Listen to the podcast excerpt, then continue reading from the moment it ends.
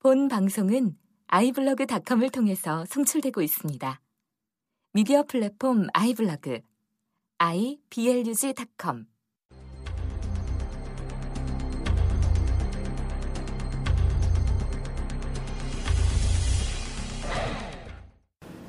반갑습니다. 어, 국민정보원 6회입니다. 이렇게 시작하려고 하는데요. 어, 내일 저희가 23일 날 이제 녹화를 하고 있는데 24일 내일이죠. 세월호 참사 100일이 됩니다. 그래서 어, 참사 100일 특집으로 오늘 방송을 이어가겠습니다. 그 앞으로 어, 저는 그 세월호 특별법이 반드시 어, 통과될 거라고 확신합니다. 어, 국민들의 투쟁 열기가 아주 높기 때문에 반드시 통과될 거라고 보고 그 세월호 특별법에 따라서 조사해야 될 대상들을 좀 선정을 해봤습니다. 그리고 현재 국조특위에서 또 배제돼야 될 인물들도 좀 선정을 했고요. 자, 그래서 그 내용을 중심으로 오늘 방송을 이어가겠습니다. 자, 오늘은 어, 우선 어, 그 유병언 어, 회장이 어, 사망했다 아, 이런 보도가 나오고 있기 때문에 유병언 음, 사망에 관련한 이야기를 먼저 좀 시작을 해야 되겠는데요. 인사부터 하죠. 각자 인사하세요. 네, 안녕하세요. 곽동기입니다. 네. 반갑습니다. 네, 박사님. 안녕하십니까 동부해문 대표 문경환입니다. 네. 자, 저는 주권방송 대표 권호혁입니다. 자, 오늘 먼저 유병헌 문제부터 얘기를 해보죠. 다 보, 보도를 보셨죠? 아, 그럼요. 네. 지금 유명한 보도 안 본 사람이면 간첩이죠, 지금. 이 보도가 점점 이게 엽기적으로 가는 것 같아.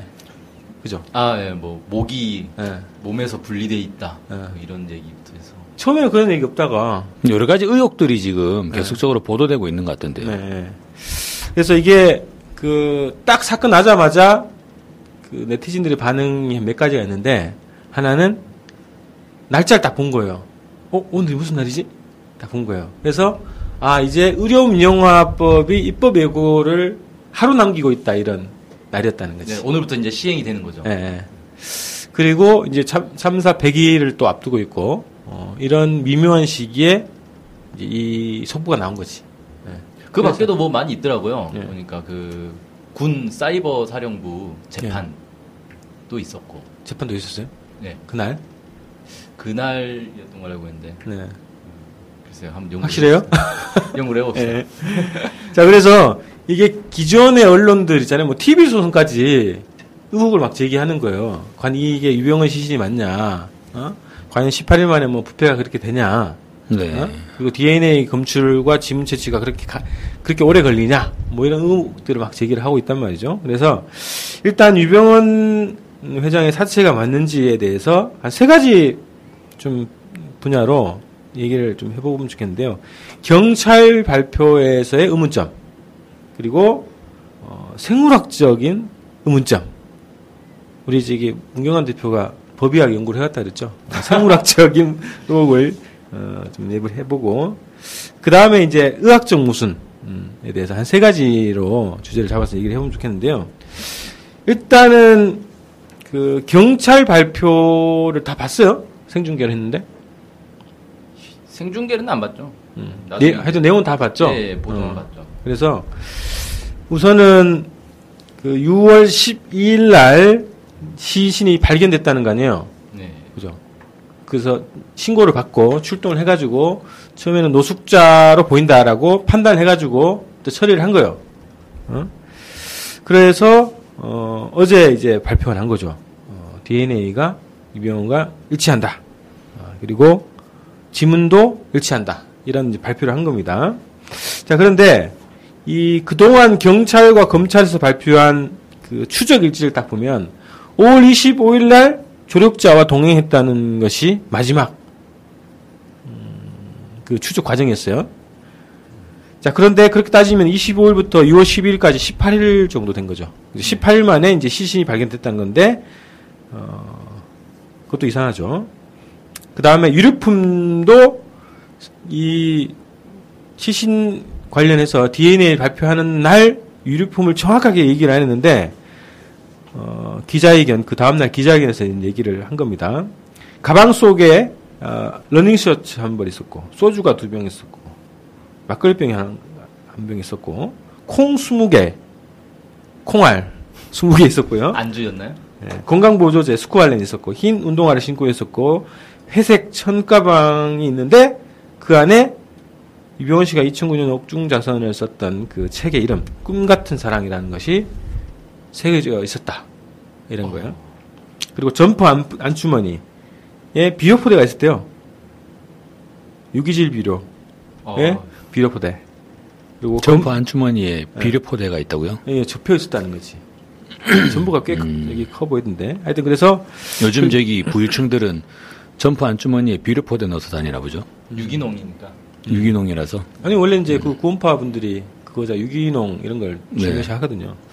자 그 다음에 검은색 겨울 점퍼를 입었는데 이게 양복 브랜드로서는 아주 고가의 아. 이탈리아제 로로피아나라고 한- 하는데 들어봤어요? 로로피아나? 그쪽에 관심이 없어서. 예.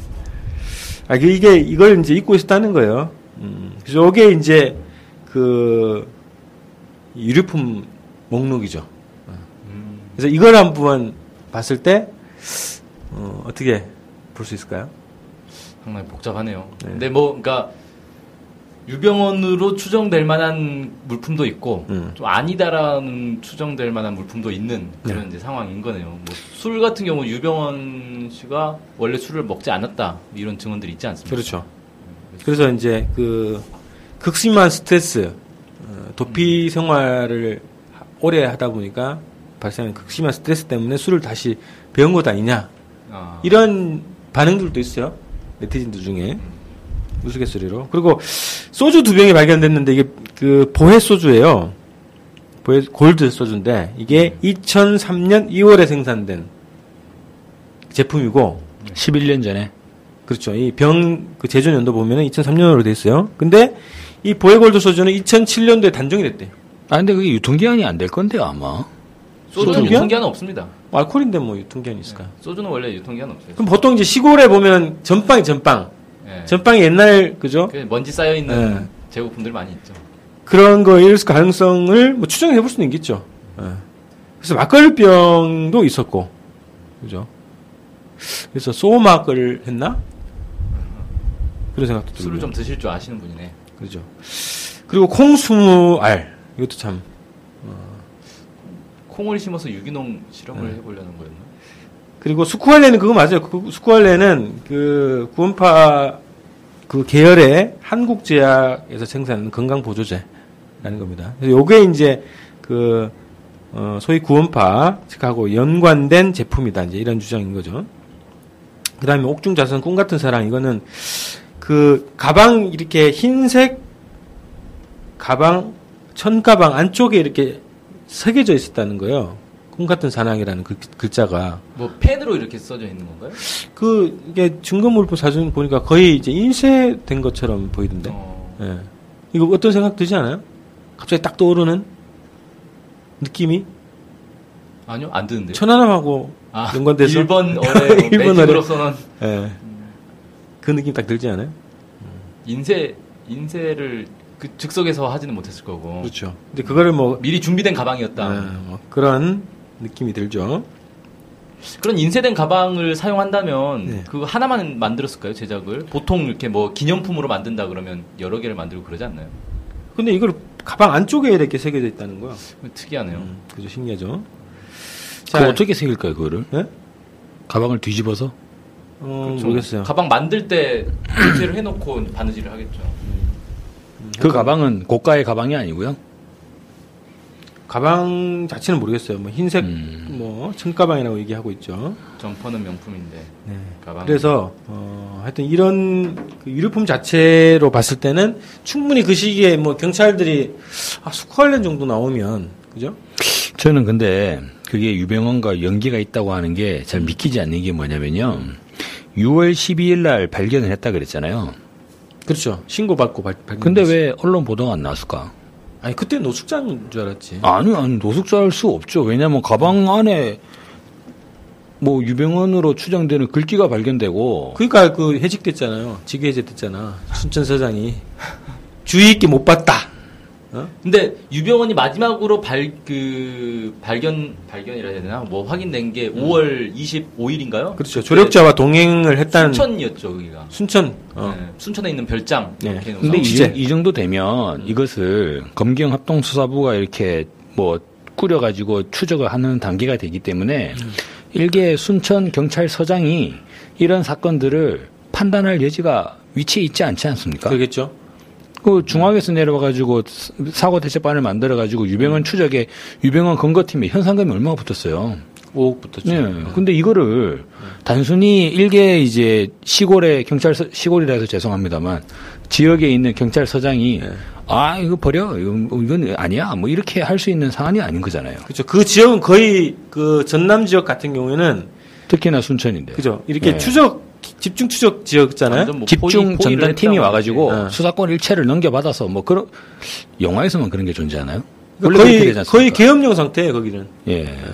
그런데 시체가 발견됐는데 음. 그냥 노숙자 노숙자겠지 하면서 그리고 방치했다. 그 시체에 여러 가지 유병헌 회장으로 추정되는 여러 유류품들이 있는데 음. 그리고 그때 어떻습니까? 경찰들이 유병헌을 잡지 못한다고 엄청나게 질타를 받던 시기였잖아요. 그렇죠. 럼 반사적으로라도 유병헌으로 추정되는 인물을 발견한 듯. 뭐 이런 기사들이 나와야 되는 건데 그렇죠. 나오지 않았잖아요. 예. 그래서 이상하죠 그게. 이상하죠. 자, 그래서 어, 어쨌든 이게 어, 지금 이제 순천서장이 직위 해제됐는데 경찰청장도 그렇게 발표를 했어요. 그런 제기를 하니까 왜 유류품들이 그런 관련성 있는 어, 증거물들이 나오는데 왜 그걸 무시했냐 41일 동안 그래서 주의 깊게 못 봤다. 그래서 직위 해제 한 거예요. 음, 어. 주의 깊게 안 봤군요. 그런데 지금 얘기하는 걸 딱 보면 어, 그죠? 주의 느낌이 깊게 있죠. 안볼 수 있는 어. 상황이 아닌데. 음. 그리고 음. 이 DNA와 지문을 확인했다지 않습니까? 그렇죠. 40여일이 걸려서 음. 이 DNA 분석을 언제 의뢰한 거죠? 분석 40일이 걸렸다는 거잖아요, 그죠? 근데 그- 이게 어. 시점이 이- 이- 이를테면 6월 12일에 발견됐을 때 음. 곧바로 그 들어갔느냐. 주의 깊게 보지 않아 가지고 서장이 직위해제될 정도면 DNA 분석을 우리 일반 일반 노숙자 시신 발견됐을 때 전부 다 DNA 분석하나요? 아니, 그 시신이 네. 부패 정도가 심하고 그럼 파악하기 어려운 연고자를 파악하기 어려운 상태면 DNA 검사를 보통 하죠. 아 그래가지고 그 대퇴부 대퇴부 뼈를 잘라 가지고 그렇죠. 뭐 지금 뭐다뭐 예. 상당히 많이 부패가 됐다는 거잖아요. 80% 이상이. 그래서 그 노숙자 처리에서 어 하여튼 검사를 그렇게 한다는 얘기가 있어요. 저도 이제 그 전해 들은 거라 정확히 모르겠는데 근데 노숙자면은 중요 사건이 아니기 때문에 이게 검사 순서가 늦어질 수는 있다는 거야. 우선순위가. 어. 그런데 DNA 검사 자체로는 TV조선은 24시간 네, 오래 걸리지 그죠? 않습니다. 또 제가 의사분들 통해서 들어보니까 일주일 길어봐야 이런 네. 얘기 하- 한다는 거지. 어. 근데 이제 그런 얘기는 있었죠. 근데 경찰 발표로는 40일 동안 뭐 힘들어서 40일이 걸렸다 이렇게 얘기하는데 만약에 논리적으로 맞을 수 있으면 이렇게 할 수 있어요. 노숙자로 이제 처리가 됐기 때문에 우선순위가 밀려가지고 한 30일 동안 그 방치하고 있다가 뭐 한 열흘 동안 이제 순서가 와- 와가지고 검사했다 이렇게 말은 할 수 있는데 그런 얘기 한 거 아니잖아. 그것도 말안 되지 않아요? 왜냐하면 18일 만에 백고라가 될 정도로 부패가 빨리 진행이 됐는데 음. 그런데 이후에 40일 동안에는 그 샘플이 그대로 유지 온전된다? 아니 근데 이게 뼈는 뼈에서는 할 수 있지 그렇죠. 채취를. 발견 초기에 뭐 뼈를 채취했거나 음. 아니면 뭐 나중에라도 뼈에서 채취하는 건 어렵지 않으니까. 음. 그건 하- 가능하다는 거예요. 근데, 근데 이렇게 저는- 40일 걸리는 것도 이상하다는 거지. 좀 이상 어, 잘 납득이 안 가는 건 노숙자라고 해서 전부 DNA 조사를 하나요? 그러니까 그건 알아봐야죠. 어. 근데 이게 상식적으로 DNA 검사라는 게 DNA 검사하면 그 뭐 컴퓨터에 이 사람은 누구다라고 딱 뜨는 게 아니거든요. 그러니까 이 사람이 누구인지 확인하기 위해서 하는 거란 말이에요. 음. 그러니까 예를 들어 그냥 노숙자가 발견 그 시체로 발견이 됐는데 이 사람이 누구인지 확인해 봐야겠다. 그러니까 뭐 실종 신고가 들어왔는데 이 사람하고 비슷한 것 같으니까 맞는지 확인해 보자. 음. 라고 해서 DNA를 그 사람 뭐 가족이라든지 이런 사람과 비교를 해서 찾는 거지. 음. 그러니까 노숙자 DNA 하나만 가지고 이게 누구다라고 나올 수가 없는 거고. 그렇죠. 지문 예를 들어 우리가 지문 가지고도 사람을 알 수 있잖아요. 음. 근데 그것도 그 사람 지문을 주민등록 그 상에 미리 찍어놓은 게 있기 때문에 조회가 가능한 거지. 비교 대상이 있어야 된다. 그렇죠. 응. 아니 그 실종자들이 자기 DNA를 의뢰해 놓고 찾아주십시오라고 하는 경우도 있잖아요. 그렇죠. 음. 아 근데 어차피 유병헌 씨에 대한 DNA나 이런 정보들은 다 가지고 있었잖아요, 정부가. 그러니까 검경이. 이, 이 자체가 유병헌 회장이라고 생각하지 못한다 하더라도 음. DNA 검사를 과연 하느냐라고 했을 때 그 통상적인 절차상으로 음. 한번 확인해 볼 필요는 있겠네. 네네. 그건 좀왜 확인해야 되겠네요. 건지. 자, 그리고 저 18일 만에 이제 반백골 가능한가? 70%인가 80% 80% 정도 백고라가 진행됐다고 네네. 이렇게 네네. 예. 그것도 참 특이한 현상인데 네. 뭐 어, 언론에서 이제 어제 막 그 법의학자들 뭐 이런 사람들 나와가지고 얘기하는 건 뭐 일주일만 해도 된다 뭐 이런 식의 얘기를 하던데 네. 상식적으로 보면 좀 이상하죠. 음. 제가 그 검찰청에서 2001년에 발표한 법의학 연구 시체 현상 및 사후 경과 시간이라는 그 자료를 좀 봤는데 예. 거기에 보면 그 백골화 또는 시라파 시라파라는 거는 이제 일종의 그좀 특이한 현상인데요. 백골화가 되는 되었을 때는 수개월 이상 지난 상태다 이렇게 나와요. 수개월. 예. 근데 물론 이건 상황마다 좀 다릅니다. 뭐 온도라든지 시체의 위치라든지 습도라든지 그 다음에 뭐 주변의 벌레나 뭐 이런 것들 이런 게 이제 그 사람 원래 체형 뭐 이런 것들이 영향을 많이 주긴 하는데 일반적으로 온도가 높을수록 부패가 빨리 되긴 하는데 30도 이상이면은 오히려 건조가 돼가지고 음. 부패가 더 느려진다는 거예요. 근데 5월 말부터 6월 12일까지 보니까 온도가 대략 그 순천의 기온이 최고 온도가 24도 뭐 이 정도에서 30도로 넘어간 경우가 있더라고요. 음. 그러니까 부패가 빨리 될 수 있는 조건이었던 건 맞는데 문제는 비가 거의 안 오지 않았습니까? 비가 왔다는 건데 이 가뭄이 계속 네. 심해가지고 비가 오긴 왔어요. 그 네. 기간 동안에 한 두 차례인가 세 차례 정도 왔는데 비도 거의 뭐 5mm 뭐이 음. 정도로 아주 조금밖에 안 왔고 네네. 계속 맑은 날씨 그 가뭄이 뭐 심하다는 건 뭐 계속 일기예보에서 나오는 거니까. 네네. 그래서 오히려 이 백고라가 빨리 진행되기는 어려운 조건 아니었나라는 음. 좀 추정도 되는데 어쨌든 이 검찰청의 자료에 따르면은 보통 일반적으로 백고라가 되는 데는 수개월 이상 걸리는 걸로 이렇게 추정하는 게 음. 일반적이다. 그래서 이 그 연합뉴스에 인터뷰한 모 경찰 예. 어, 이 시신을 자기가 수십 년 동안 봤지만 유병원이 아닐 가능성이 110%다 이렇게 주장을 해요. 예. 그래서 이 시신은 6개월 이상 어, 지난 거다. 아, 음. 경고한 시신이다. 이렇게 아주 확- 확정적으로 얘기를 하시더라고. 그 경찰분 어떻게 될지 모르겠는데 하여튼 그런 주장까지 어, 나와 있는 상황입니다. 그리고 이 발견하시던 분 있잖아요. 노- 네. 농민인데 그 6월 10 이게 보도가 이렇게 이렇게 나와 있어요. 지난달 6월 10일 오전 9시께 평소처럼 매일 찾던 자신의 밭에 올랐다. 매실밭이죠. 예. 야산 밑에 자리 잡은 조그만 계단식 밭의 밑부분에는 고추를 심고 2층에는 매실나무 뭐 다시 뭐 이렇게 심는데 밭 한쪽 풀숲이 꺾여 눕혀져 있는 것을 발견했다. 그래서 그걸 딱 보니까 심하게 부패해 뼈까지 보이는 시신이 구더기 함께 발견됐다. 이게 이상하잖아. 매일 가는 건데. 아, 그 전날에는 발견되지 않았는데. 그렇지. 아니 그 거기에서 그 정도 상황에 쓰려면 한 최소 여기 그 경찰 주장대로도 18일 이상은 있어야 되는 거 아니야. 그렇죠. 그죠. 근데 매일 갔던 밭인데 그날 딱 발견한 거지. 음. 냄새가 심하게 났을 텐데. 그쵸, 시체 썩는 냄새 아니죠. 그러니까 이상하잖아. 어? 썩은 시신을 뭐그 전날 갖다 놨나? 이상하잖아, 그죠? 그만 봐도 좀 이상하다 이런 거지. 그러네요. 자. 자. 점이 많네요. 네. 그래서 어 그럼 유병원이 아니라는 건가요? 어, 그래서 저는 어, 한 노숙인의 쓸쓸한 죽음이 아닐까. 이 사건은. 그 DNA 결과는 어떻게 해요? DNA 결과 뭐 어떻게 누가 어떻게 가는지 모르지. 국립과학 이미 가지고 있고 DNA는 네. 경찰 검찰이 다 가지고 있잖아요. 어? 근데 그걸 누가 확인해?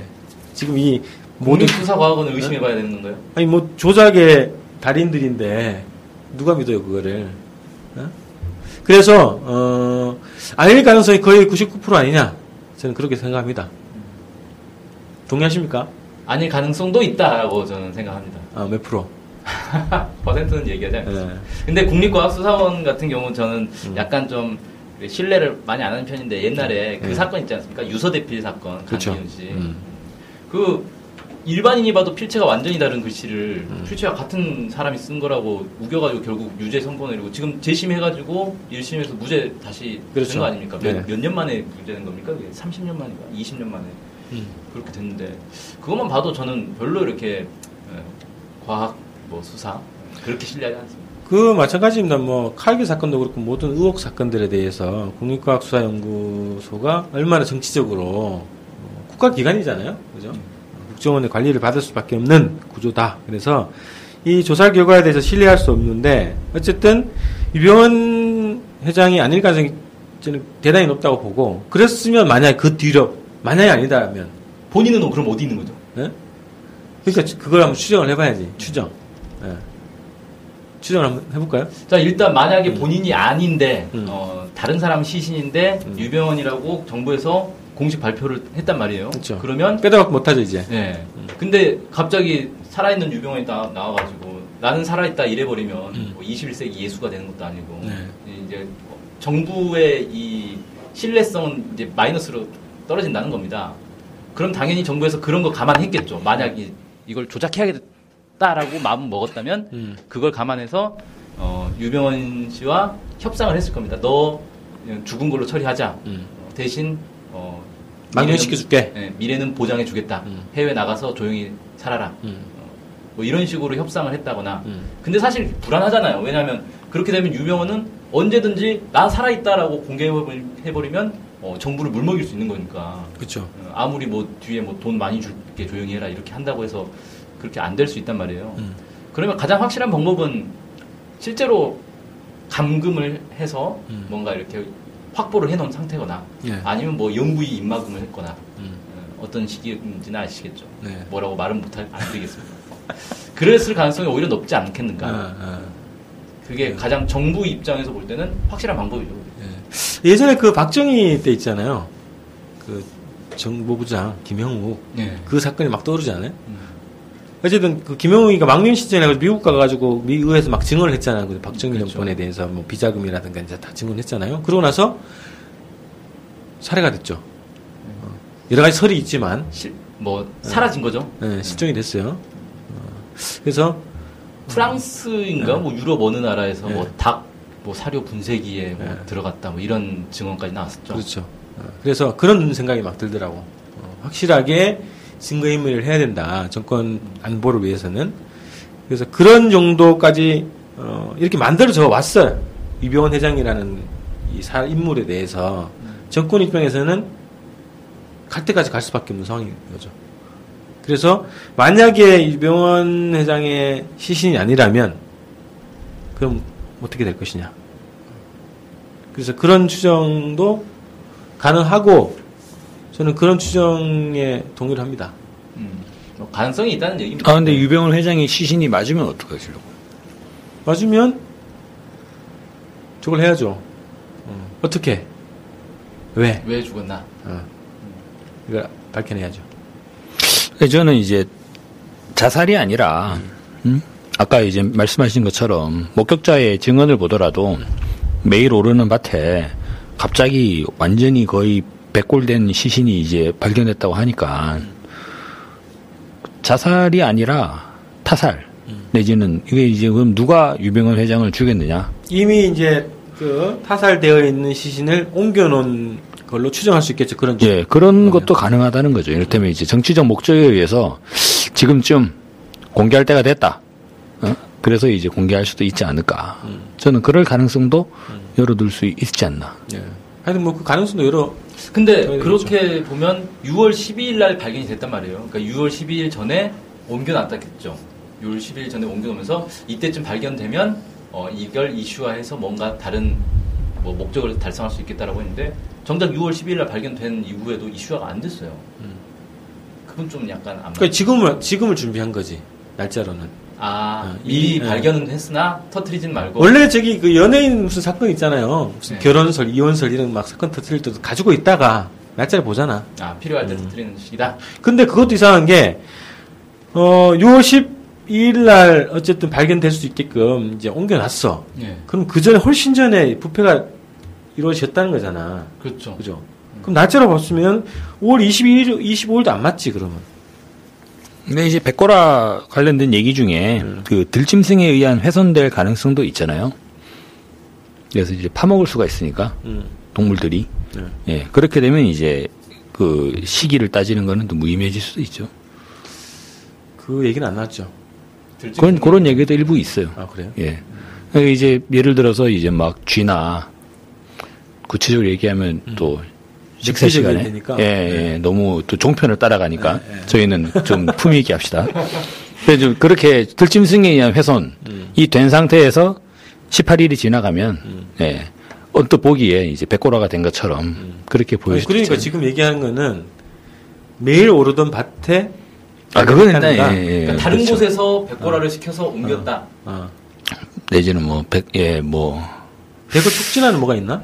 그런 약을 뿌려 글쎄요. 그런 약이 있다는 얘기는 못 들어봤어요. 어쨌든 그게 이- 이- 이해가 안 되는 상황인 거죠. 예. 어, 그래서 그런 것들도 우리가 좀 주의 깊게 보고 그 어젠가요 뉴, 뉴스에 잠깐 어떤 뭐 언론에 나왔던 건데 그때 이제 별장을 경찰이 급습을 한 거 아닙니까? 그쵸. 근데 탈출을 한 걸로 나왔는데 음. 그때 거기 이제 비서인가요? 그 거기 있던 사람 이제 증언은 그 전날 어떤 사람이 와서 유병언 씨를 데려갔다. 그렇죠.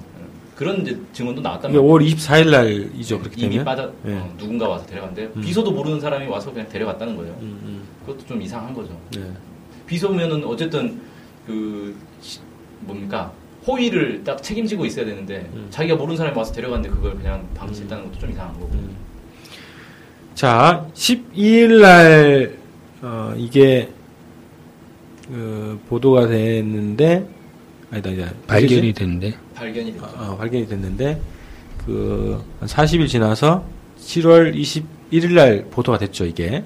근데 그날 또 시사인에 또 중요한 보도가 하나 나왔죠. 어. 그 주진우 기자가 그 취재한 거를 공개를 했어요. 유병헌 씨의 자필 메모. 그죠? 그래서 공개를 했잖아요. 거기에 뭐 음, 거대한 음모에 빠졌다 이런 이제 예, 억울하다는 걸. 예, 하는 그런 얘기가 있었어요. 그래서 이것도 무슨 어떤 암시가 아닐까. 그, 그래서 그게 좀 사실이라고 하면 정부와의 어떤 이 타협설은 저는 굉장히 좀 가능성이 낮아진다 이런 거죠. 어. 그 메모가 사실이라면. 음. 자, 그래서 어쨌든 지금 결과적으로는 정부는 어, 유병헌 씨가 죽었다라고 이제 확정을 해서 발표를 한 거잖아요. 그래서 이제 그 뭐죠 기소가 끝나버리는 거죠. 그렇죠. 기소할 수가 없는 상황이었죠. 그런 상황이 돼버렸어요. 그래서 이제 이 세월호 사건은 정부는 원래 두 가지 방향이었잖아요. 어, 청해진 네, 유병헌과 어, 해경이었잖아. 어, 근데 이 두 가지 중에 하나는 이제 사라져버리고. 사라진 상황인 거죠. 새로운 뭐 해체하면 네. 이제 사라지는 거고. 그래서 완전히 이제 증거 인멸되는 그래서 조사할 대상이 없어져 버리는 정부 논리대로 다, 되면 근데 뭐 그 유병헌 씨 말고도 지금 청해진 해운 뭐 구원파 이쪽으로는 여전히 뭐 수배자들도 남아 있고 그러니까 아들 있고 그렇죠. 구속돼 있는 사람들도 많이 있고 네. 그래서 이쪽으로 이제 또 몰겠죠. 그래서 이거 뭘 노리는 걸까 정부가 아, 이런 것도 한번 우리가 추적을 좀 해봐야 될 것 같은데요. 근데 어, 제 언론들 이렇게 뉴스 보도들을 쭉 보니까 분위기가 뭐냐면은 이제 세월호 사건 다 끝났다 이런 분위기를 많이 몰더라고요. 그렇죠. 예, 뉴스 보도가 딱 어떻게 시작하냐면 그 세월호가 따랐는 장면부터 딱 보여주면서 4월 16일 날 음. 세월호가 침몰되고 어떤 어떤 일들이 있었는지 쭉 간략하게 보도하면서 유병헌 죽음으로 끝. 정말 끝. 네, 음. 모든 사건 이제 세월호 사건은 다 잊어버리자. 음. 다 끝났다. 이렇게 분위기를 몰고 가는 거예요. 음. 근데 지금 딱 세월호 특별법 관련해서 그 유족들도 뭐 단식 농성하고 있고 음. 20 뭐 4일이면 100일이 또 되는 날이고 음. 이때까지 뭐 특별법 제정이 안 되면 뭐 특, 특별한 조치를 취하겠다 뭐 이런 이제 그 각오까지 밝힌 네. 상황 아닙니까? 네. 이걸 이제 분위기를 물타기 하기 위해서 다 끝났는데 왜 그러느냐 음. 이런 분위기로 몰고 가기 위한 어떤 음. 시도가 아닐까 그렇죠. 시점이 딱 절묘하게 맞아 떨어지지 않습니까? 어쨌든 이 사건이 그런 걸로 지금 가고 있죠. 음. 그런 국면으로 지금 몰아가고 있는 거죠. 그래서 어 그래서 더 이제 의심하게 되는 거죠. 이 사망 사건에 관련해서 자 그래서 이것도 하여튼 오늘 좀 얘기해 요 길었는데 뭐 도입부에 있는데 좀 아, 이게. 도입이었습니까? 네, 도입이죠. 네. 음, 오늘은 100일 만이 특집으로 준비된 게 있지 않습니까? 그래서 의문투성이 요 사건에 대해서 어, 우리 한번 또 계속 추적을 해봅시다. 네. 자, 그다음에 자 오늘 우리 그 핵심 주제는요. 세월호 특별법이 통과됐다 치고 어? 수사권 기소권을 다 가지고 있어요. 그러면 핵심적인 조사 대상 우리가 이제 순서를 가지고 한번 선정을 좀 해봅시다. 어, 그래서 이거는 대상자들이 엄청 많지만 반드시 이거는 조사해야 된다라고 하는 인물들을 어, 일곱 명을 좀 선정을 했어요. 7인회군요. 네. 7인회네. 네. 자, 핵심 인물들, 제가 생각하는 인물들을 하나하나 좀 짚어보죠. 자, 첫 번째. 자, 박근혜 대통령. 대통령. 네. 조사를 해야 되죠. 네. 왜 조사를 해야 되- 되죠? 컨트롤 타워가 아니었다는데? 대통령이라는 이유로 꼭 조사를 받아야 됩니까? 네. 다 책임져야 되나? 대통령이? 그 이제 세월호 사고가 이- 있은 그날 네. 박근혜 대통령의 행적이 음. 묘연하지 않습니까? 그 일곱 한 시간 동안. 잠적? 권리? 상태가 됐어요. 권리 상태가. 권, 걸위. 걸, 권위. 권위. 아, 여름. 대통령이 잠수 탄 부- 건가요? 예? 잠수 탄 거예요? 대통령이 부재한 상황. 어디 갔어요? 비서실장도 모르는 그런 상태가 된 거죠. 그럼 청와대에 없었던 이야기인가요? 몰라요. 어. 그 비서실장이 모른다는 얘기는 비서실장, 청와대가 여러 이제 그 건물들 있잖아요. 아, 예를 들면 세월호 사건이 터졌잖아요. 그럼 빨리 대통령에게 보고를 해야 되잖아요. 보고를 했다는 거고. 그 보고를 비서실장이 할 거잖아요. 그러니까 그렇죠. 7시간 동안은 못 했다는 거죠? 어디 아, 그럼 어디. 어디 있길래 보고를 했다는 거예요? 아니, 뭐, 서면 보고를 했다는 거잖아. 그 서면 보고 대면 보고는 못 하고. 서면 보고는 누가 하지 그러면? 비서실장이 한 거지 뭐. 아니 아니 그러니까 비서실장은 서면으로 보고하면 서면을 어. 박근혜 대통령에게 전달하는 사람이 있어야 되잖아요.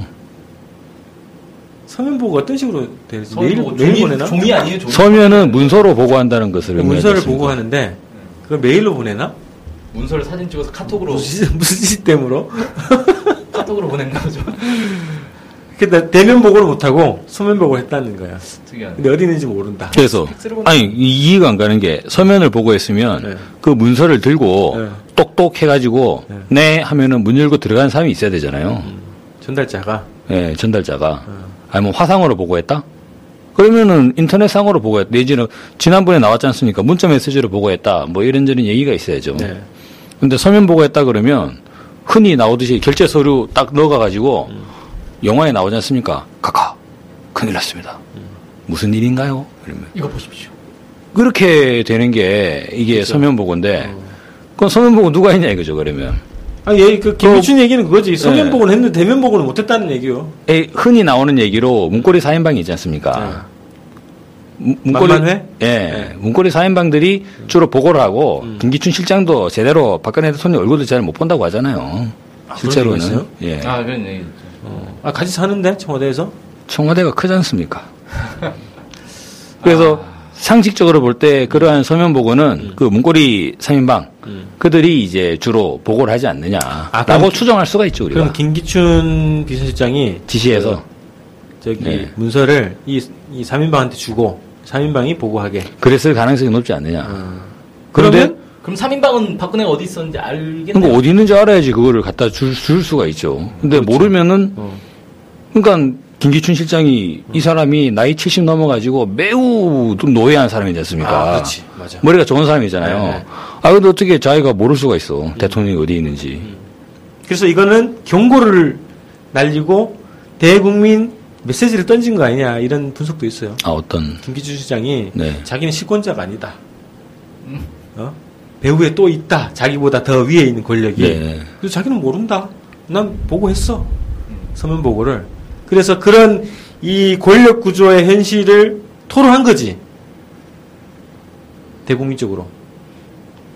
그래서 자기는 서면 보고를 했는데 어딘지 모른다라고 하는 발언 자체가 아니, 저는 그 내용으로 인해서.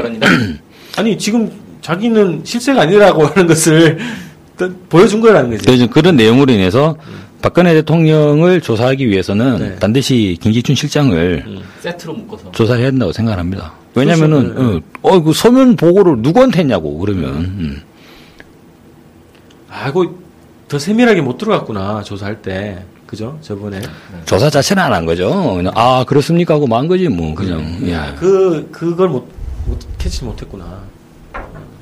서면은 어떻게 전달하나요? 이렇게 물어봤어요. 예. 아니 뭐 인터넷상으로 전달하나? 라고 하면 또 문제 제기할 수 있죠. 비서실장이 아니, 근데 그런 중차대한 그 일을 음. 대통령이 무슨 쉬- 휴가 기간도 아니고 쉬는 날도 아니고 아니 쉬는 날이라 하더라도 사실 대통령의 행적은 24시간 최소한 경호팀에서는 파악하고 있을 거 아닙니까? 그렇죠. 그럼 나중에 비서실장이 경호팀한테 야 근데 어디 갔었냐? 왜 이렇게 안 보였어? 물어볼 수 있는 거 아닙니까? 그렇지. 아 그럼 경호실장이 모르는 건가요? 그건? 아 그것도 알아- 조사를 해봐야 되는데. 경호실장이 모르니까 비서실장이 모르겠죠. 비서실의 장이지 않습니까? 그렇지. 비서실장은. 비서실 차- 차는 아니잖아요. 따로 분리됐나요 돼 이번에? 있죠. 그러면 경호실장 물어봐야겠네. 예. 비서실장이 물어봤는데 경호실장이 야 넌 몰라도 돼 이렇게 했을 그러니까. 그 청와대 홈페이지 딱 가보면은 그게 있어요. 날짜별로 이제 대통령의 주- 이제 주요 일정에 대해서 나오죠. 다 공개를 하거든. 근데 그날은 비어 있어. 음. 근데 비어 있는 날 많아요. 그, 그렇지. 네. 별로 하는 일은 뭐 뭘 하시는지 뭐. 근데 공개는 안 하더라도 어쨌든 경호팀은 최소한 파악을 알 하고 것이다. 있어야겠죠. 네, 알 수밖에 없는 거죠. 그래서 청와대에 자료 요청했는데 자- 자료를 안 준다는 이유가 그거죠. 그날 행적까지 다 원래 공개할 수 있잖아요, 그죠? 국가 기밀인가? 국정원 요원인가? 박근혜 대통령 알고 봤더니 아니 청와대에서 네. 있었던 일이 국가 기밀일 수 있어요. 그냥 청와대에서 통상 업무 뭐 이렇게 음. 보고해도 그만인 거잖아요. 그렇죠. 왜 보고를 안 하죠? 일곱 시간 동안 뭐 통상 했길래? 업무가 아니었다는 거예요. 최소한 이- 이거지. 대통령 집무실에는 없었다는 거지. 그죠? 그렇죠. 그건 거기 집무실에 있었으면 김기춘 비서실장이 알지. 대면 보고까지 했지. 근데 최소한 그 집무실에서는 없었다. 청와대에 있었다면 그럼 어디 있었을까? 봐야죠. 어디 있었느냐가 혹시 세월호와 관계가 있을까 이런 것도 좀 의문이네요. 왜냐면은 박근혜 대통령이 또 오후에 그런 얘기 되지 않습니까? 학생들이 구명조끼를 입었는데 구하기가 그렇게 어렵습니까? 그렇죠. 전혀 생뚱맞은 얘기예요. 예. 그죠? 어. 그래서 대통령의 행정하고 이 사건하고 연관성이 있을 가능성이 있어요. 그죠? 그리고 그날 아침에 8시 반에 NSC 회의가 열렸다는 거잖아요. 네. 국가안보회의 그 회의가 열렸다는 거잖아요. 뭐 누가 그런 의문을 제기하는데 공무원이 왜 그렇게 일찍 회의를 하냐. 뭐 이런 이상하다. 갑자기 무슨 이것 때문에 잡힌 회의 아니냐 미리 뭐 이런 의문도 제기하는데 공무원 일찍 회의를 하기도 합니다. 그죠? 그거는 이명박 정권 시절부터 예. 예. 그래서 뭐 시간 가지고 그런 문제는 아닌데 그날 무슨 주제로 무슨 논의를 했나 이것도 확인해야 되는 거고. 그래서 청와대 관련해서는 일단은 박근혜, 그 다음에 김기춘이죠. 그렇죠. 예. 한 가지 더 얘기를 하자면 음. 그 통영함 문제가 있지 않습니까? 그죠. 네, 통영함을 안 시킨. 해군 참모총장이 두 번이나 지시를 했는데도 불구하고 그게 가로막혔어요. 음. 근데 그걸 가로막을 수 있는 권리를 가진 사람은 합참의장하고 대통령 두 명밖에 없다는 겁니다. 군령권으로 봤을 때 그죠? 예. 네. 근데 그 외에 또 있을 수 아니 그 국가안전보장회의 있잖아요. 예. NSC 예. 거기서 권한 있지 않나요? 국방부 장관도 오고 뭐 다 하잖아. 국방부 장관은 근데 군령을 한 그 그러니까 이제 권한은 없고 군령권으로 그렇게 될, 될 수가 있는데 네네네. 저는 차적으로 이제 놓고 보면 그렇다. 거기 예 지금 우리 뭐냐 박근혜 정부 내부가 어떻게 실제로 어떻게 구- 돌아가는지는 모르겠습니다만 이럴 가능성도 있다는 거죠. 아 형님 아닙니다 이거는 뺍시다 막 제가 막 뺐습니다 막 어? 우리가 나입니까 뭐 이런 식으로 예. 근데 그게 그러니까 아마 한 번 지시를 했는데 그냥 안 갔으면 아 그런 식으로 그냥 물 밑으로 야 하지 마자 이렇게 했을 건데 두 번 지시했다는 거는 한 번 했는데 안 가요. 열 받아가지고 한 번 더 지시한 거 아닙니까? 말귀를 못 알아듣는 거죠. 네, 말귀 못 알아듣고 또 지시를 한 거예요. 음. 그러니까 이건 해군 참모총장을 억누를 수 있는 권력을 가진 사람이 억누른 건데 음. 그걸 과연 대통령 몰래 대통령한테 얘기도 안 하고 자기 마음대로 그렇게 할 수 있는 사람이 있었겠는가? 음. 그럼 결국 대통령한테 보고해서 아 저 지금 사정이 이러이러해서 출동하면 안 되거든요. 막아야 됩니다. 제가 그냥 막 가서 막겠습니다. 어, 그렇게 하세요. 아, 박근혜 대통령을 조사해야 되는 이유가 중요한 이유가 있는 게 만약에 그거를 지시 저기 통영하면 이제 지시를 했어. 네. 근데 이거를 막았어. 그죠? 두 번이 막았잖아요. 네. 그런데 박 대통령, 박근혜 대통령 몰라. 그럼 구태타 아니야? 그렇죠. 이거 완전히 아, 막은지 모른다? 어. 합참 의장이 막았을 수 있잖아요. 아니 그러니까 그 몰라 아, 그, 대통령이. 그것도 모른다? 그러면 쿠데타 아닌가? 쿠데타라고 할 수는 없고요. 박근혜 대통령이 자주 쓴다는 하극상이라는 표현이 되겠죠. 그렇죠. 아니 보고도 안 하고 그렇게 하면 안 되지. 근데 합참의장이 자기 권한으로 막는 거를 대통령한테 보고 안 한 수도 있는 거 아닌가요? 어쨌든 자, 자기 권한인 건데. 권한이라도 보고는 해야 되겠지. 공부면 최소한 공부는 돼야 되겠다는 거죠. 그런 관계는 되겠다는 거지. 어쨌든 권, 권한으로 놓고 오면 합참의장 아니면 대통령인데 음, 음. 둘중 한 명은 확인해 줘야 되는 거 아니냐. 네. 아 내가 알고 있어요. 내가 막으라고 했어요. 이 얘기를 해, 해야 되는 거죠. 아 우리 조사 대상에 합참의장을 안 넣네. 합참의장 들어가야겠네, 그죠? 예. 자, 그다음 김기준 실장은 하나 더 얘기하면은 지금 구원파하고 무슨 연관성 있는 것처럼 인식되잖아요, 지금. 아 예 오대양 사건. 예. 당시 법무부 장관. 네. 그래서 이 구원파하고는 아주 악연이라고 구원파 측에서는 그렇게 얘기를 하고 있고, 그래서 남이, 남이 아니라고 하네요. 우리가 남이. 추정을 그렇게 하죠. 구원파는 이제 김기준 실장이 이거 모든 것에 배후가 있지 않냐 이런 추정을 하면서 저런 플랜카드를 냈죠. 네. 어, 그래서 뭐가 있을 것 같다. 이런 겁니다. 그래서 이 부분도 청와대 내에서였던 뭐 서면 보고를 했니 뭐 이런 것도 조사를 해야 되겠지만 구원파의 관계에 대해서도 조사를 해야죠. 김기춘 시장 같은 경우에는. 네. 다음 또 누가 있을까요? 자, 이, 자, 이 사람 오랜만에 보네요. 한 두 달 전에 잘렸나? 김장수 아니에요? 네. 뭐 했던 사람이죠? 청와대는 컨트롤 타워가 아니다. 음. 유명한 발언을. 국가안보실장이었죠. 네. 예. 자, 이 사람이 청와대의 어, 역할에 대해서 어, 변명을 했죠. 컨트롤 타워가 아니다. 음, 근데 그 말 한마디 때문에 결국 해임된 거예요. 다른 이유는 없잖아요. 그렇죠. 근데 이상하잖아요. 그럼 청와대가 컨트롤 타워가 맞네? 아, 어, 청와대가 컨트롤 타워가 맞는데 어. 아니라고 했으니까 책임을 지고 잘린 거 아닙니까? 국민들에게 잘못된 아니, 정보를 해임 전달한. 이유가 그냥 뭐지? 이 사람? 딱히 없죠. 세월호 사건 관련해서 청와대가 컨트롤 타워가 아니다라는 발언으로 물의를 국민적 논란과 물의를 일으킨 그 죄로. 그렇게- 그렇게 사업을 못해가지고. 다른 이유를 제시를 안 했죠. 보도된 게 없죠. 어쨌든 그 전화 통화나 이렇게 다 보면은 여기서 다 파악을 하고 있었어요, 그죠? 국가안보실에서도 다 파악을 하고 있고 국가안보실이 이 사건에 대한 이 보고를 다 듣고 있었다고. 그렇죠. 실제로 이 사건을 국가안보 사건으로 인식을 했을 수도 있어요. 그죠? 왜냐면은 이제 초기에 국정원으로 보고가 들어갈 것이고, 그러면 국정원장이 또 NSC의 또 기본 멤버지 않습니까? 예, 그러면 바로 이제 NSC가 알게 되겠죠. 음, 매우 빠르게. 그래서 이 지휘계통 차원에서 국가안보실이 어떤 역할을 했고 어떤 보고를 받았는지도 조사를 해야 된다는 거고요. 그 다음에 곧바로 해서 남재준이죠. 네. 이분도 지금 뭐 하는지 잘 파악이 안 되지만 어, 참 의혹이 많아요.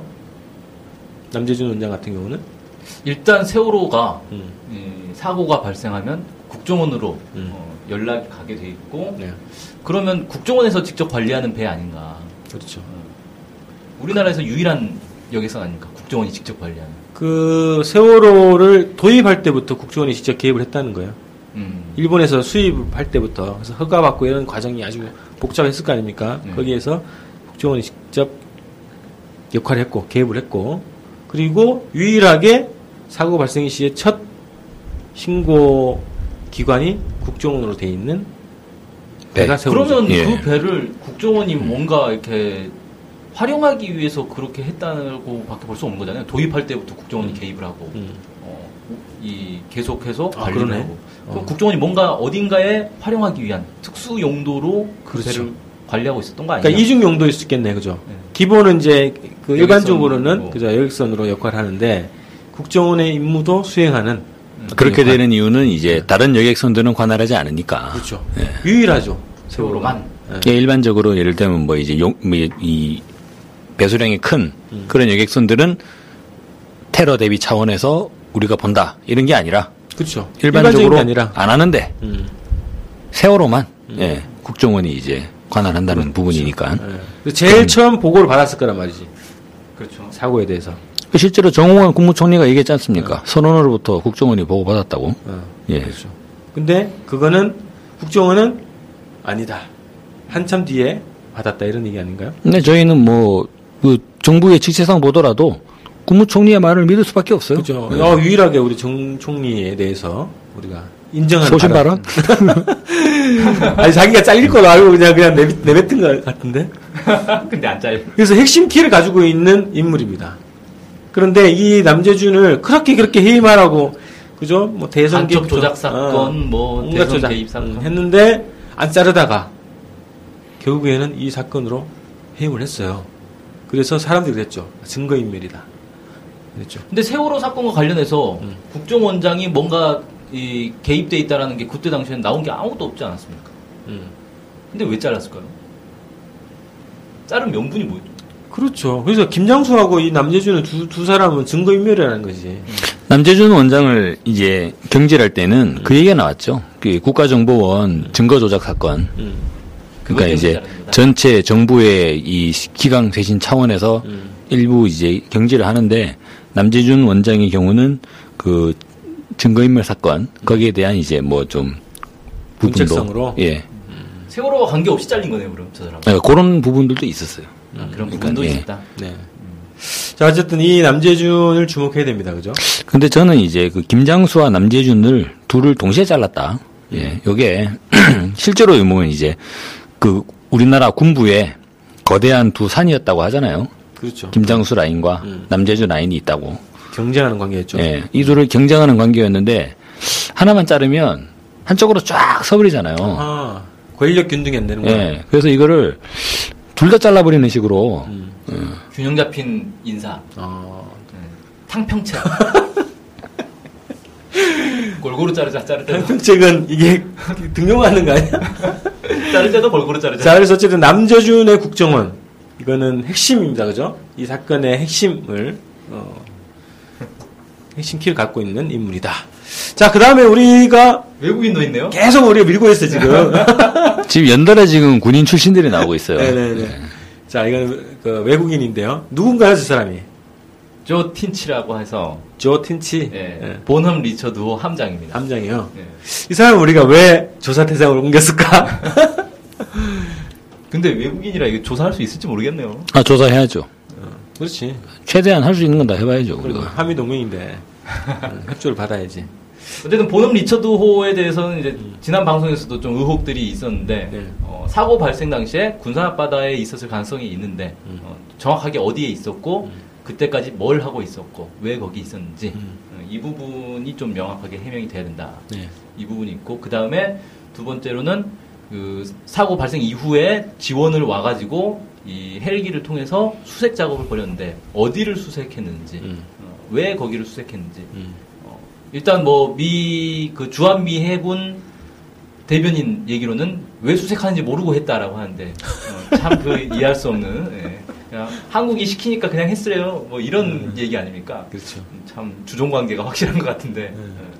그 부분 좀 도대체 뭘 수색했는지 맞습니다.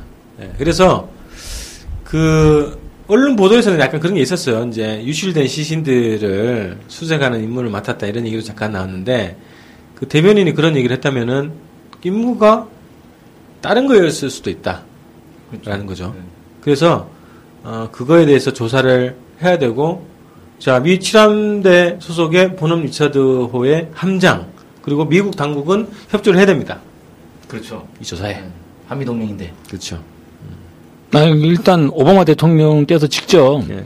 세월호 참사에 대한 아주 가슴 아픈 애도를 하고 표명을 하고 모든 걸 다 해가지고 도와주겠다라고 얘기했잖아요. 네. 한미 정상회담 때 서울까지 와가지고 음. 그래서 먼저 묵념을 하자고 제안을 하기도 하고 네. 아 그랬으면 도와줘야지. 네. 도와줄 거라 믿습니다. 아 네. 그럼요 믿습니다. 자, 그 다음에 저 인물이 또 새로운 또 부각을 우리가 이제 시키고 있는데, 저 인물에 대해서 한번, 음, 브리핑을 해볼까요? 이용욱 해경 수사국장, 수사국장. 직위 해제 됐어요, 지금은? 그죠? 어차피 해경 없어질 건데요. 어, 근데 미리 직위 해제가 됐는데, 왜 해제가 됐지? 무슨 이유로? 몰라요? 자, 저 처음 보는데요, 저 사람? 자, 이거 넘겨, 넘어가, 그냥. 네. 예. 자, 이영목 해경 수사국장은 뭐 그런 논란의 인물입니다. 그 오렌지맨 얘기 나왔을 때, 어? 무슨 폭발이 있지 않았었냐?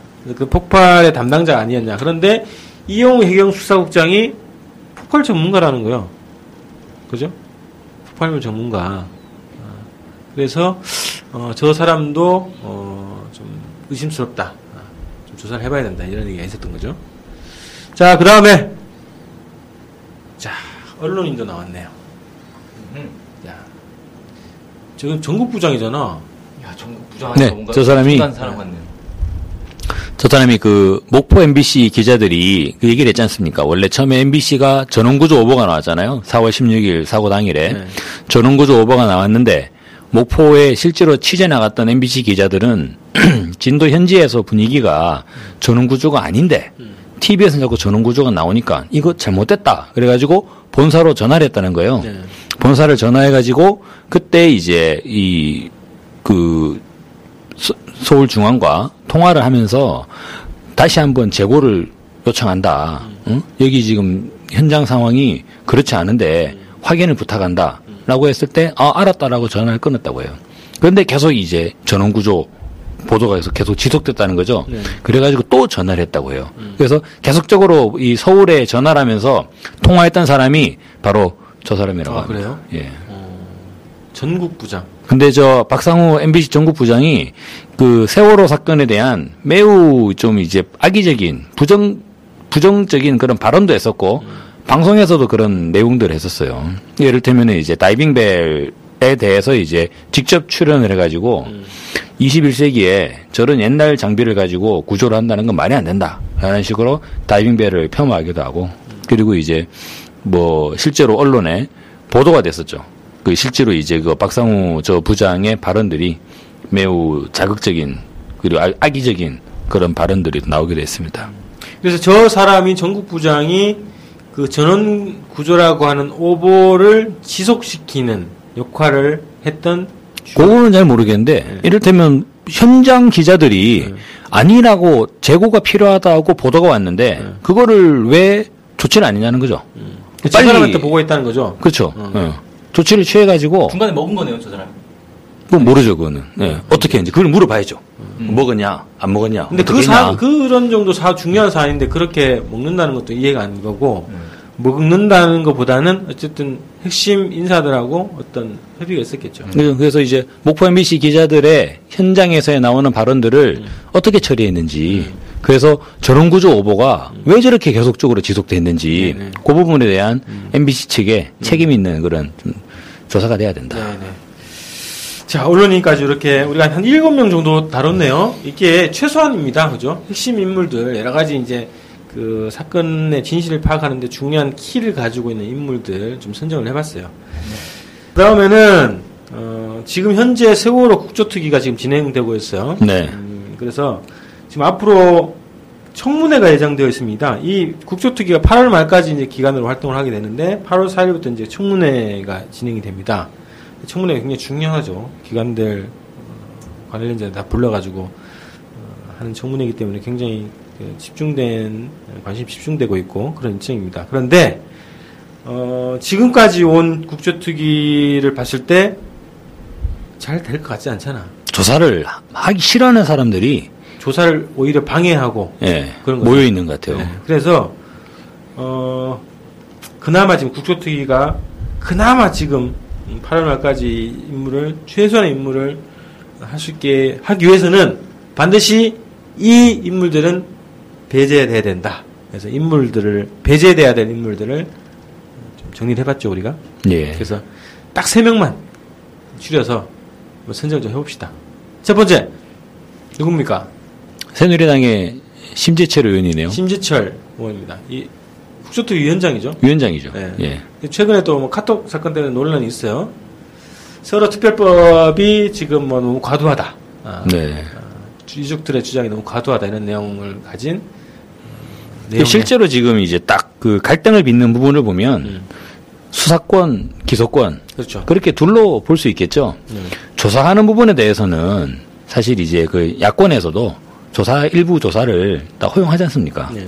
근데 이제 그 검찰의 기능인 예, 권한인 수사권 그리고 더 나아가서 이제 기소권까지 이 대목에 있어서 매우 크게 이제 좀 마찰을 빚는 게 가장 핵심적인 내용이 아닌가. 그 그렇죠. 새누리당이 네. 네. 절대로 이 세월호 특별법을 받지 않으려고 하는 그리고 세월호 특별법 세월호 참사 100일이 다가오면서 유가족 대책위에서 또 일정한 입장 표명이 있었죠. 네.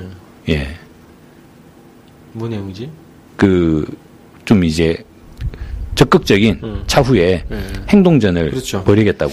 그래서 24일 날이 이제 100일 되는 날인데 네. 이때까지 특별법이 처리가 되지 않으면 어, 특단의 또 조치를 취하겠다 예. 이런 입장을 밝혀놓은 그렇죠. 상황이거든요. 실제로 보면 유가족 대책위와의 유가족 대책위와 국조특위 새누리당 의원들 간에 음. 지속적인 씨름의 국면이 있는 것 같아요. 계속적으로 이제 이 첫 번째 국정조사 특위 구성부터 해가지고 유가족 분들과 계속적으로 마찰을 빚었지 않습니까? 그래서 결과적으로는 그 조사관들의 유가족 분들의 이 주장하는 요구하는 유- 유가족 부, 부- 부분이나 그리고 이제 유가족 분들이 추천하는 전문가들이나 이런 부분은 거의 다 이제 빠져버리고 여야 의원들 중심으로 그렇게 다 이제 변질이 돼 버렸죠. 네. 그게 이제 일어났고 그리고 특별법이라고 하는 부분도 유가족 분들의 의견들을 과도하다라고 하면서 사실상 왜곡시켰지. 예 의원들끼리에 그러면서 이상한 거를 의원들이 집어넣었잖아요. 네. 그뭐 특혜 의혹을 일어나는 그쵸 무슨 대학 뭐 예? 특례 입 예. 의사자 지정 그 유가족 분들이 언제 한번 얘기한 적도 없는데 국회의원들이 지들이 그걸 집어넣어놓고 음. 그죠 여, 여론을 언론을 이제 호도하는 그렇죠. 그런 흐름들이 있었습니다. 그런 면에서 일단 위원장이 예, 위원장 그만둬야 된다. 그렇죠. 위원장은 위원장으로 그 선임이 됐을 때부터 논란의 대상이었어요. 유족들이 강하게 반발했다고. 네. 아니 심재철 하면 그 사람 국회 본회의장에서 누수 사진 검사했던 사람 아닌가요? 이런 식으로 반응을 했거든. 네. 그래서 애초부터 자격이 없고 어 그런데 또 새누리당 입장에서 보면 역할이 톡톡히 하고 있지. 어, 여론을 호도하고 특히나 회의 과정 진행 과정 자체를 굉장히 편파적으로 몰아가고 있는 네. 경우도 있고요. 가장 결정적인 건 저겁니다. 음, 카톡 내용입니다. 세월호 특별법 자체의 어, 핵심 내용을 왜곡시켜 버리는 네. 그래서 본인이 작성한 게 아니라고 얘기하는데 본인이 작성을 안 했을 수도 있어요. 할 수도 있, 겠고 그런데 어쨌든 위원장이라는 이 직책이 있는 분이 저런 어, 왜곡된 내용의 카톡을 어, 배포를 했다는 것은 어, 자격이 이미 상실된 거죠. 중립적인 역할을 어, 할 수 없다 더 이상. 네. 그래서 첫 번째 지금 현재 국조특위에서 배제돼야 될 첫 번째 예, 인물입니다. 자, 두 번째. 자, 요즘에 뭐 활약상이 대단합니다. 새누리당의 예. 조원진 위원이죠. 예. 자, 조원진 의원 딱 보니까 이 사람이 어, 대구에서 태어났어요. 대구에서 학교를 다니다가 서울로 이제 이사를 와서 학교를 쭉 다녔는데 경력이 뭐 그렇게 화려하진 않습니다. 국회의원 보좌관도 했었고 2008년도 4월 총선 네. 18대 국회죠. 그래서 친박연대 후보로 달서구 병 선거에 출마해가지고 당선했고 그 다음에 이제 친박연대에서 한나라당으로 다시 복당을 했습니다. 근데 요즘에 아주 논란의 중심에 서 있죠. 국조특위 위원이에요. 네. 그 새누리당 간사 간사죠. 예. 간사 역할을 하고 있는데 유족들한테 좀 가만히 있으라. 어, 그죠? 당신 누구야? 뭐 이런 막말까지 하고 또 이 또이 사건은 AI 조류 독감 사건하고는 빗대가지고 네. 발언하면서 아주 유가족 분들이 예. 아주 이제 극렬하게 반발하게끔 이거 보면 고의적으로 음. 의도적으로 저런 발언들을 한다는 뉘앙스를 받지 않나요? 전 두 가지 같은데 하나는 지금 국소투기 하면서 처음에는 막 사과 모드였잖아요. 네. 정부든 무슨 정치권이든 아 죄송합니다. 그 주로 육사 지방선거 이전까지는 그렇죠. 예. 지방선거 딱 끝나고 국소투기가 본격화 되니까 완전히 고압적으로 바뀌었어요. 예. 그리고 또 하나는 이 국조특위의 새누리당 의원들의 핵심 역할 대통령을 보호하라. 네. 그렇죠. 거기에 선봉에 있는 사람이 조은진 의원이죠. 네. 새누리당 간사면서. 자, 그래서 이 사람이 어, 새정치민주연합으로부터 이제 사퇴 요구를 받았어요. 네. 그런데 이제 오늘 또 기자회견 한 거 보니까 새, 새민연에서는 새정치민주연합에서는 어, 그거 수용하지 않더라도 그냥 곧바로 진행을 하자 이런 입장으로 다시 이제 그 기자회견을 했는데 어쨌든 어, 국민들 입장에서 유족들 입장에서는 어, 거의 심재철과 거의 동급으로 어, 우선 배제돼야 될 인물. 그래야 그나마 청문회가 아주 최소한의 역할을 할 수 있지 않을까 이렇게 생각되는 인물이죠. 자 사진 보시면 자저 모두가 뭡니까? 육사 지방선거 마지막 날이죠. 머리부터 발끝까지 다 바꾸겠습니다. 네. 1인 시위까지 했던 예. 발광을 했던 그런 인물인데 어, 국조특위에서 아주 맹활약을 하고 있는 인물입니다. 이 인물을 반드시 배제시켜야 국조특위가 그자, 그나마 역할을 할수 있겠다는 겁니다. 자, 세 번째 마지막. 자, 유명한 사진입니다. 저 어, 의원은 이완영 새누리당 의원입니다. 자, 이완영 의원을 딱 보니까 이 사람도 음, 출신이 어디냐? 어, 경북 고령 성주 칠곡 네. 지역구 국회의원이에요. 네. 그러니까 이번에 들어왔어요. 2012년에 19대 국회의원이 된 거예요. 그래서 이 사람 경력을 좀 보니까 2010년에서 12년까지 대구지방 노동청장을 했네. 음. 그런 사람인데, 자, 정치권 내에서, 지금 국회 내에서도 이 사람이 어떻게 이렇게 국회의원이 돼서 어, 국회로 들어왔을까, 새누리당으로 동천을 받아서 약간 의문스러운 인물이라고 하더라고. 별로 부각이 안 됐던 인물인데. 어, 그래서 네. 그런 인물로 평가받는 인물인데, 어, 이 사람도 경북 고령 성주 칠곡 여기면 네, 네. 그냥 새누리당 깃발만 꼽으면 되는 데 아닙니까? 그죠. 박근혜 지역구 아닙니까, 그죠? 고, 고 출신 아닙니까, 그죠? 예 고 인근이죠. 예. 예. 그래서 특혜죠, 특혜 어떻게 보면 새누리당 내에서는 네. 공천만 받으면 되는 그런 특혜를 받은 거죠. 근데 저 인물이 과연 어떤 관계일까 박근혜 대통령하고 어, 이런 의문이 있는데 어쨌든 어, 국수특위에서 아주 명활약을 또 했습니다. 어, 졸거나 또 유족들한테 또 막말했죠. 네. 언제 한번 뭐 박근혜 대통령한테 잘 보인 적이 있었나 보죠. 음. 수첩에 기록이 됐었나 봐요. 음. 그래서 어, 아, 이이두그 조원진하고 이 두 사람 특히나 이제 이완영 의원 이 두 사람은 국조특위에서 대통령을 어, 제일 선봉에서 보호하는 역할을 부여받았거나 아니면 스스로가 그런 역할을 통해서 더욱더 어, 이 수첩에 진하게 남는 인물로 어, 남으려고 하는 거 아니냐 이런 수첩에 남으면서 결국에는 이제 국조특위를 파행으로 이제 몰고 가는. 음, 그런 인물을 가지고 있는 것 같아요. 네. 그래서 핵심적인 음, 역할을 어, 이 의원이 하고 있다. 그래서 국조특위에서 배제돼야 될 세 명의 인물들 우리가 이렇게 선정을 좀 했습니다. 음. 세민년에는 없을까요? 굳이 또뭐 네. 새누리당 세 명이나 선정을 했는데 네. 세민년도 선정이 또 돼버리면요 네. 국조특위 자체를 네. 또 재구성해야 되나 음, 그러면 또 이거 재구성하다가 또 조사가 또 안 될 수도 있어요. 네. 1차로 저희가 자, 3인을 발표합시다. 네. 일단 그래서 어, 우리가 얘기 선정했다고 해서 뭐 배제는 안 되겠지. 모르죠. 네. 저희가 선정해가지고 네. 여론이 일어나서 네. 배제될 수 있죠. 예. 자, 그래서 새누리당을 잡아야 됩니다. 새누리당을 잡고 새정치 민주연합을 비롯한 야당 조사위원들이 어, 최선을 다해줘야 됩니다. 너무 지금 이 전투력이 안 보여요. 그죠? 아까 그런 질문도 안 하고 김기, 김기춘한테 그냥 관심이 별로 없는 것 같아요. 아니 근데 나름 열심히 한, 하는 거 아닌가? 그래요. 예. 좀더 근데 이게 열심히 했으면 좋겠습니다. 뭐니까 두 가지가 좀 부족한 것 같은데 하나는 식견 이 사태의 진실을 밝히려고 하는 그 식견 이게 좀 부족한 것 같고 그게 실력이죠 뭐 그 다음에 기세 있잖아요 의지. 좀, 어 의지. 그죠 네, 해- 뭐 하겠다. 이렇게 예. 싸우려고 아, 하는 거 싸우려고 하는 어, 이런 기배 이런 것들이 예. 좀 약한 것 같더라고 두 가지 좀 키워야 됩니다 약한 약하면 다행인데 네.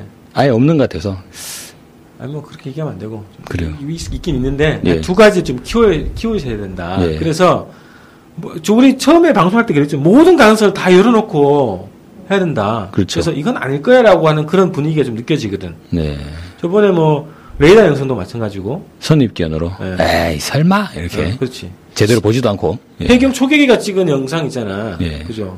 그것에서도 굉장히 의혹들이 있거든요. 예. 잠수함으로 추정돼 있는 무- 어떤 물체가 보이기도 하고 그래서 거 설마 뭐 이런 분위기가 좀 있는 것 같아. 그거 보면 저는 새정치민주연합 사람들 좀 참 납득이 잘 안 가는 부분이 있어요. 예.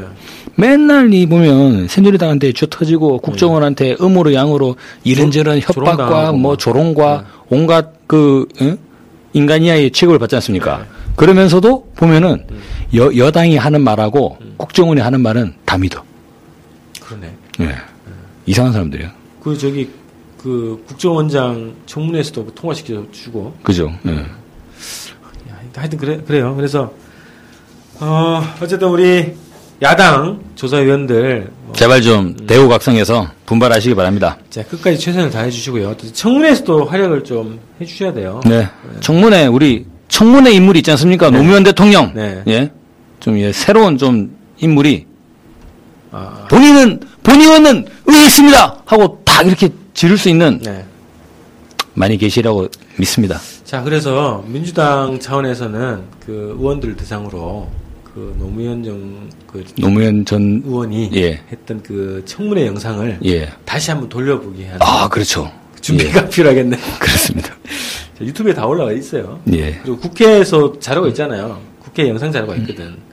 그래서 그거를 받아다가 다시 한번 연구를 하시고 전투력을 좀 키워 주셨으면 좋겠습니다. 저기 그 세민년 차원의 이것도 정치공학적 내용이긴 합니다만 네. How to be a president 이런 내용으로 해가지고 뭐요 그게? 대통령이 되는 길. 예? 어. 대통령이 어떻게 되는가. 노무현 전 대통령의 의원 시절의 청문회 영상을 네.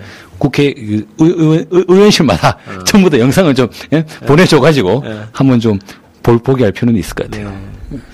네. 자, 8월 4일이 청문회니까 어, 지금 한 열흘 정도 남았네요.